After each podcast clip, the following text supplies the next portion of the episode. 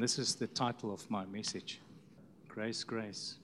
Now, Pastor John had um, indicated to us, you know, the, and we know this is a difficult time. Things are not the way that it normally is. We don't have the freedom to move, we don't have the business opportunities like they were before. So, a lot of people might have been praying and felt that we're not getting anywhere, we are struggling.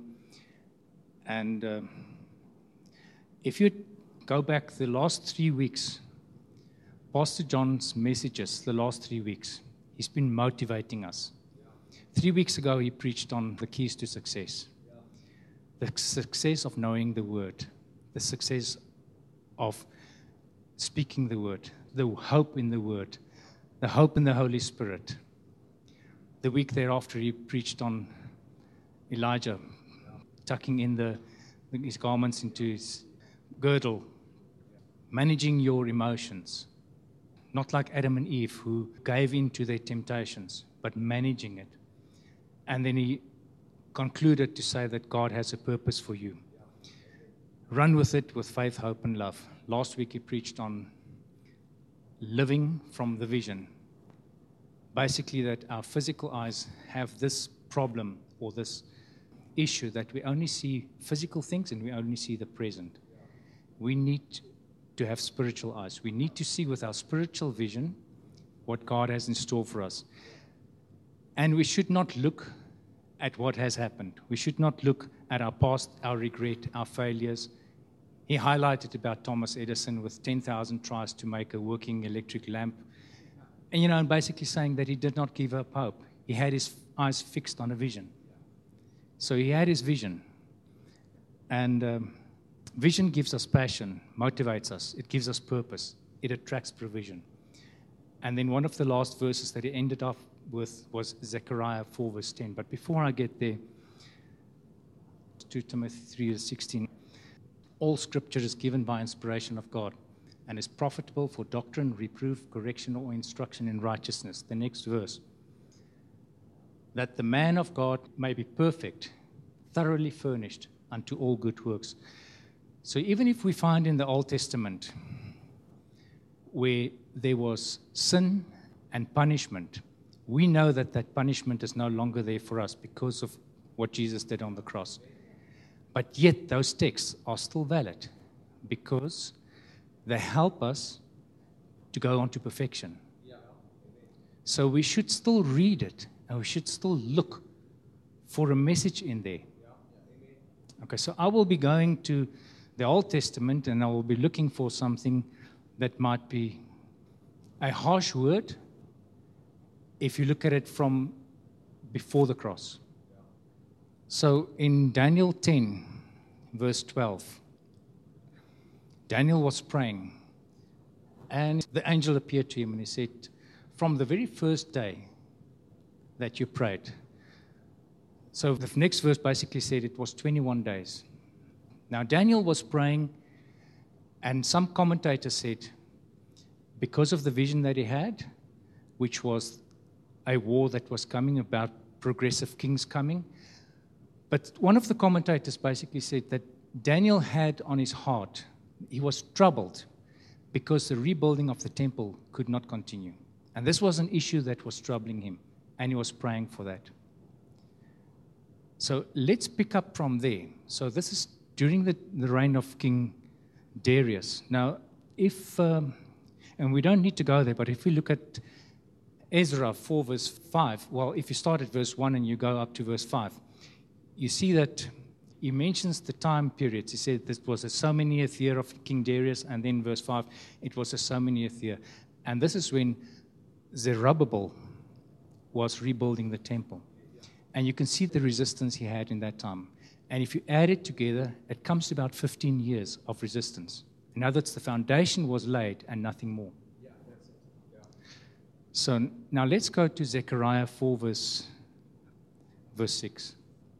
Okay, so just before this, it was the, the vision about the olive branches and the bowls and the ceaseless supply of oil. And then the Lord came to Zechariah and he said, This is the word of the Lord unto Zerubbabel, saying, not by might nor power, but by my spirit, saith the Lord. of hosts. Next verse. Who art thou, O great mountain? So, this great mountain was Sanballat and Tobias. Now, they were in high influence with the kings, and they were the ones presenting the resistance for 15 years. So, Zerubbabel had a zeal to continue in building it. But for 15 years, he had issues trouble after trouble after trouble. Was he outside the will of God? No. But for 15 years, he had to continue. Daniel was praying 21 days before he got an answer. There was an enemy stopping this. They were 100% in the will of God, but there was something stopping it. We may see, even in this time, that you may be praying for something. You may be in need of something, and you're praying and you're not getting the answer. Now, the issue is this sometimes people would pray, and they would, they would pray today. And tomorrow they wake up and they don't see the results. So tomorrow they pray again. The second prayer, I have a problem with this in this sense. The second prayer is a prayer of unbelief. Because you don't believe that God heard me the first time. So now I'm praying again. I'm saying, God, you did not answer. I'm asking again. Now, we have a story uh, that Jesus himself told in Luke 18, verse 1 to 8, about the unjust judge. Now, people take that and say that we need to badger God. And, and that's, not, that's totally out of context. He was not comparing himself to that judge. He was saying, as bad as that judge was, if you go to verse 8, you'll actually see. He says, as terrible as that judge was, nevertheless, he will avenge you speedily. So even though you are facing an unjust judge, if you pray, God will avenge you speedily. This is what he's saying. This is his promise. This is his word. Okay, this is his word. So let's go back to Zechariah 4, verse 7.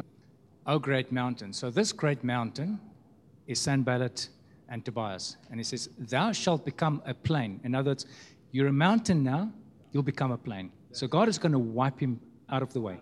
God is going to clear this area. And now the word to Zerubbabel is this He shall bring forth the headstone. Now, the headstone is not the foundation stone.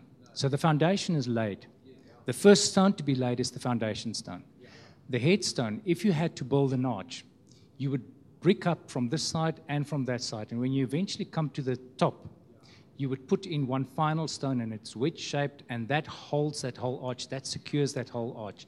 That is the final stone that needs to be laid in. That's the headstone. So in this temple, there was a stone in the design that would have been the headstone.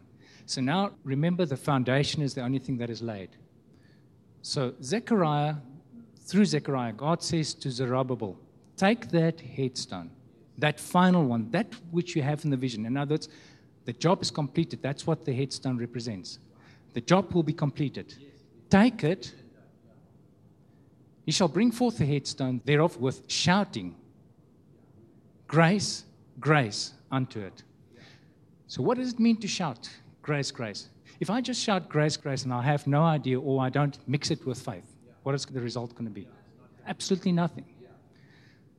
So, my thought was at this point, let me throw in some basic Hebrew understanding because what we understand as grace, you know, you could have a lady that's dressed in a beautiful dress and it's flowing, and we can say, she wears it with so much grace.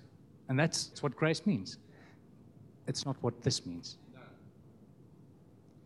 We can say, if I have mercy over somebody, I have grace for them. Is that what this means? So obviously, there must be a different meaning. So, in the ancient Hebrew text, that would be the chet. That represents a fence or a wall. And then we have the nun. So that word there would be shen, which is grace. So this is the word grace, but it also means camp. And I'll, you'll see now why it means camp. So there's another word. This is the root word. So there's another word. So this is the fence. The nun is a seed or something flowing forth. It's a continuance. So what we are seeing here is a fence that continues. So that's why it's a camp. So grace could mean a fence that is around the seed, or it is a fence that continues. Now, if we have that again, and we again have another nun behind it, this is the word Shannon. Some woman's name would be Shannon. So this is Shannon, and this means mercy or compassion. So it could be compassion as well. So you can see that whatever grace provides for us, it's a continuous camp. So if a traveler had to walk through the wilderness and he came upon a camp, he would notice all the tents and they would actually put them tent after tent after tent to form a circle, like a law. So that he would know that if he enters there, he would find hospitality, he would find provision, he would find protection in there. So, what flows out of the camp, so you see that indicates this is the camp. What flows out of the camp is the mercy and the compassion. Now we have another one. So we again have the camp, and there we have a man with his arms raised. That's the letter Hey. So the letter Hey basically says to me, Let me reveal something to you. He's going to reveal that. So he's going to reveal a camp to you. This word means to pitch a tent. So he says, When I pitch my tent, I'm revealing the camp to you. So you can see that this pitching the tent comes from the word grace. Now, just for the, for the sake of interest, I thought let me drop in another one. And it's not going to start with the chet, it starts with the mem. So this is the mem. And then we have the chet, we have the nun, and we again have the Hey. So this is that is Shannon. This is Shana. This Ma Shana. Now, this would be now you have a camp. You can see clearly you have a camp. You have pitched tents, uh, but you have many of them. And this would be let's say I have a camp and I have another camp. This is the camp of the Israelites, that's the camp of the Egyptians. So if I talk about the Israelite camp, I would use the mem in front. Now, Jacob, when he left Laban, he was met by angels. And when he saw them and he left there, he called the place Machanaim because we were two camps. So that's where it comes from. So this is the name of the camp. Now, come back to grace. If I say this is what grace actually meant, I need to be able to prove it. And it's good that you question me, so I will try and prove it. So, what we often find in the Bible is that a word, typically in the Psalms, a word would be used in parallel with another word. Because in the Hebrew mind, things like compassion, grace, anger, and love, they're abstract. But we would read in the Psalm that the righteous man is like a tree planted by rivers who bears fruit and whose leaves will not wither. And we see concrete things. We see a tree, we see a river, we see fruit, we see leaves. But those all have figurative meanings. Yet they use concrete things to describe it. So somewhere we'll find a concrete description of what does mercy really mean? What does grace really mean to them? So if I look at Psalm 6 verse 2, I see the word Shannon, and I see have mercy, so that's Shana, on me and heal me. So he parallels healing with this. So I have healing. Then in Psalm 30, verse 10, he says, Have mercy on me and help me. Psalm 41, verse 10 Have mercy on me and raise me up. Psalm 88, verse 16 Have mercy on me and save me. So I'm just going to put save, raise me up, save me. So we see there's healing, there's help, and there's saving. So in abstract ideas, there's protection and provision. We can have a look in Proverbs 17, verse 8, where the word shen is used, and the word precious stone. So precious is there meant with shen, so it's something precious. Proverbs 11, verse 16, it compares it with the beauty of woman, and it parallels that with the strength of a man. So shen is the beauty or the graciousness of the woman and the strength of the man. So, Shen, grace, has something to do, according to these two terms, something precious and something beautiful. So, this compassion, because this flows out of the camp. So, whatever flows out of the camp, that is something precious and that's something beautiful. So, when you talk about grace, you talk about the preciousness and the beautifulness of the provision and the protection. So go back to Zerubbabel. What did he have to shout? Grace, grace. He had to say provision, protection. He was provision and protection on your camp because he was talking about the camp.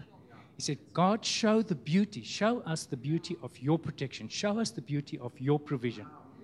That is what you need to show. So you have to understand what he had to shout. He had to understand what he was what shouting over the headstone, the final product. Now we were talking about Pastor John spoke about it that people um, we're not all where we need to be, and he said that in Bible school he was the most holy one of them all, and that's the truth. So he just raised the point again. He was the most holy. But those others in the Bible school, they might have not followed the word of God exactly to the T. And even today we find it. And there's a lot of pressure in modern times. People just move in and they live together. Is that in line with God's word? It's not. Is it acceptable morally? For most of the people, yes, but not according to God's word. I'll fill in my tax form, but I'll omit something. Is that good? No, it's not good. I'll do a deal, but we don't take it through the books. You pay me cash, I give you 10% discount. It's win win. Is it win win? It's not really. It's not really. And we find wisdom in helping each other, but we fail to turn to God in some instances. And I don't want to, I'm not a promoter of the Message Bible. It's definitely not the Bible that I would use for Bible study. But for teaching, I think it has merits. It says things awesome. And for homework, even if you don't have a message Bible, go online. Go and read Isaiah 30. It's got 33 verses. Read that in the message translation. It is awesome. It is an awesome chapter to go and read. So, just to bring you up to speed what it is. It's about Israel. And every now and then, a nation on this side or that side would either insult them or threaten them. And then they run to the other nation and they're looking for support. And they say, let's have a confederacy. Confederate with me. You know, let's join because that one has insulted me. And then they get insulted here and they run that side. So when you go and read Isaiah 30, God is now speaking to Israel and He's saying to them, You know what? You run to Egypt. My name for Egypt is a toothless dragon. You say, But my enemies will not chase me because I've got fast horses, but they will eventually catch up. No, but I'm going to have horses that can run further. And He says, Do you think they're following you on lazy nags? Yeah. You know, He's basically saying to them, they will catch up with you. Yeah. So if you can put up Isaiah 30, verse 15. Um, so this is eventually where God now wants to encourage his people. And he says, The Holy One of Israel has this solemn counsel Your salvation requires you to turn back to me and stop your silly efforts to save yourself. Your strength will come from settling down in complete dependence on me, the very thing you've been unwilling to do. Verse 18 But God is not finished. Now look at the grace of God. He's waiting around to be gracious to you, He's gathering strength to show mercy to you. God takes the time to do everything right, everything. Those who wait around for Him are the lucky ones. Verse 19 Oh, yes, people of Zion, citizens of Jerusalem, your time of tears are over. Cry for help, and you'll find it is grace and more grace. It's grace and more grace. The moment he hears, he'll answer. So there's no delay. Okay, let's go to verse 23. Look at this God will provide the rain for the seeds you've sown. So you sow without there being any rain. You have to do something. And then you rely, depend totally on God, and He provides the rain. You don't wait for the rain and then think, I'm going to start sowing now. You sow now. The grain that grows will be abundant, your cattle will range far and wide. So it's all about blessings and blessings thereafter. Now let's go to Psalm 89, verse 32, because this is about David and his household. Now, if you remember that in 1st of January, I was brought to word on hope and about the eternal covenant that God has with the household of David. Now, here God says, I'll rub their faces in the dirt of their rebellion and make them face the music. But I'll never throw them out, never abandon or disown them. Do you think I'd withdraw my holy promise or take back words I've already spoken? I've given my word, my whole and holy word. Do you think I would lie to David? His family tree is here for good. His sovereignty is as sure as the sun. Other translations would say his throne is as sure as the sun. Who's on the throne of David? Jesus. So Jesus is compared to the sun. So he's the sun. Next verse. Now, it's his seed. He's talking about his seed is as dependable as the phases of the moon. So, who's the seed of David? Who's the house of David? It's the, the, the heirs, the heirs of David. They're the moon. Okay? So we see Jesus is the sun, the church is the moon.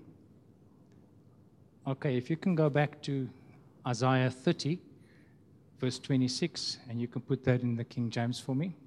Moreover, now remember, Isaiah 30, this was about God speaking to Israel about their running away and looking for confederacy, and then he says, You need to turn back to me.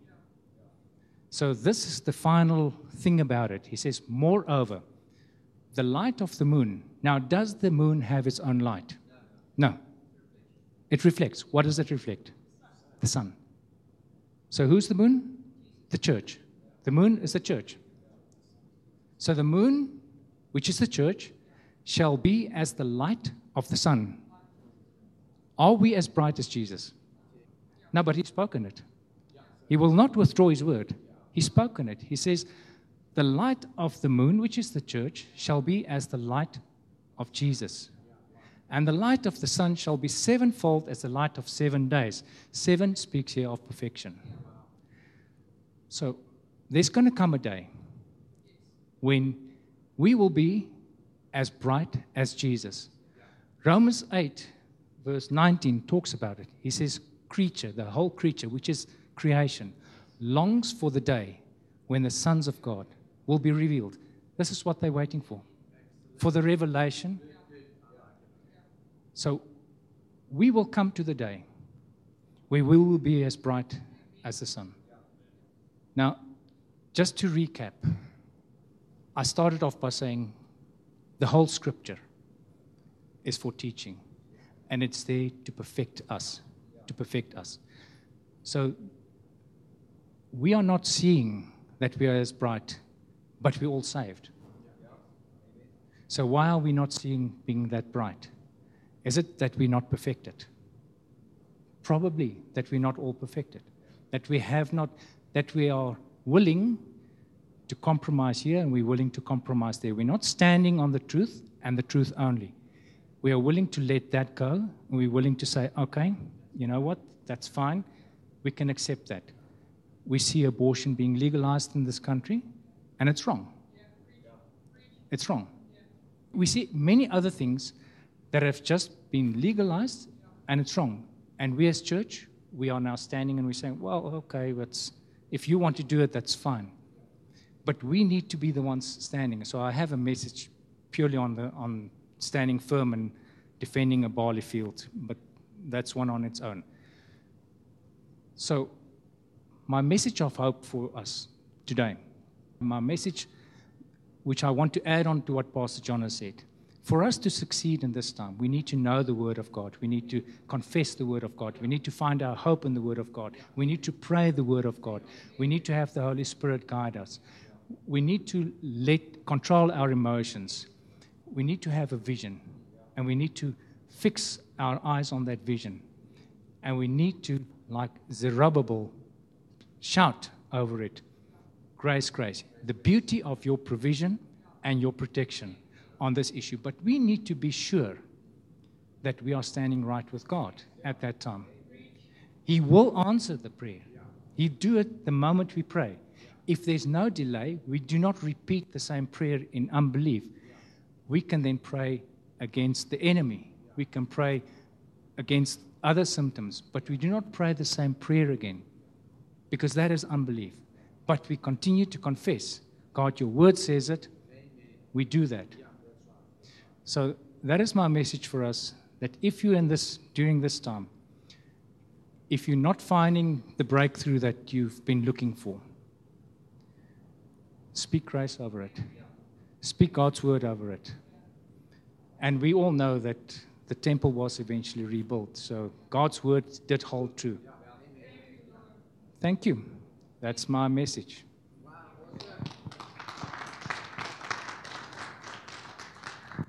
Awesome. Thank you, Andre. Isn't it good to know the word? It's good. I mean, so deep and so rich. Thank you, Andre. Brought out things that I didn't know about grace. So, really powerful. The beauty and the strength of God's provision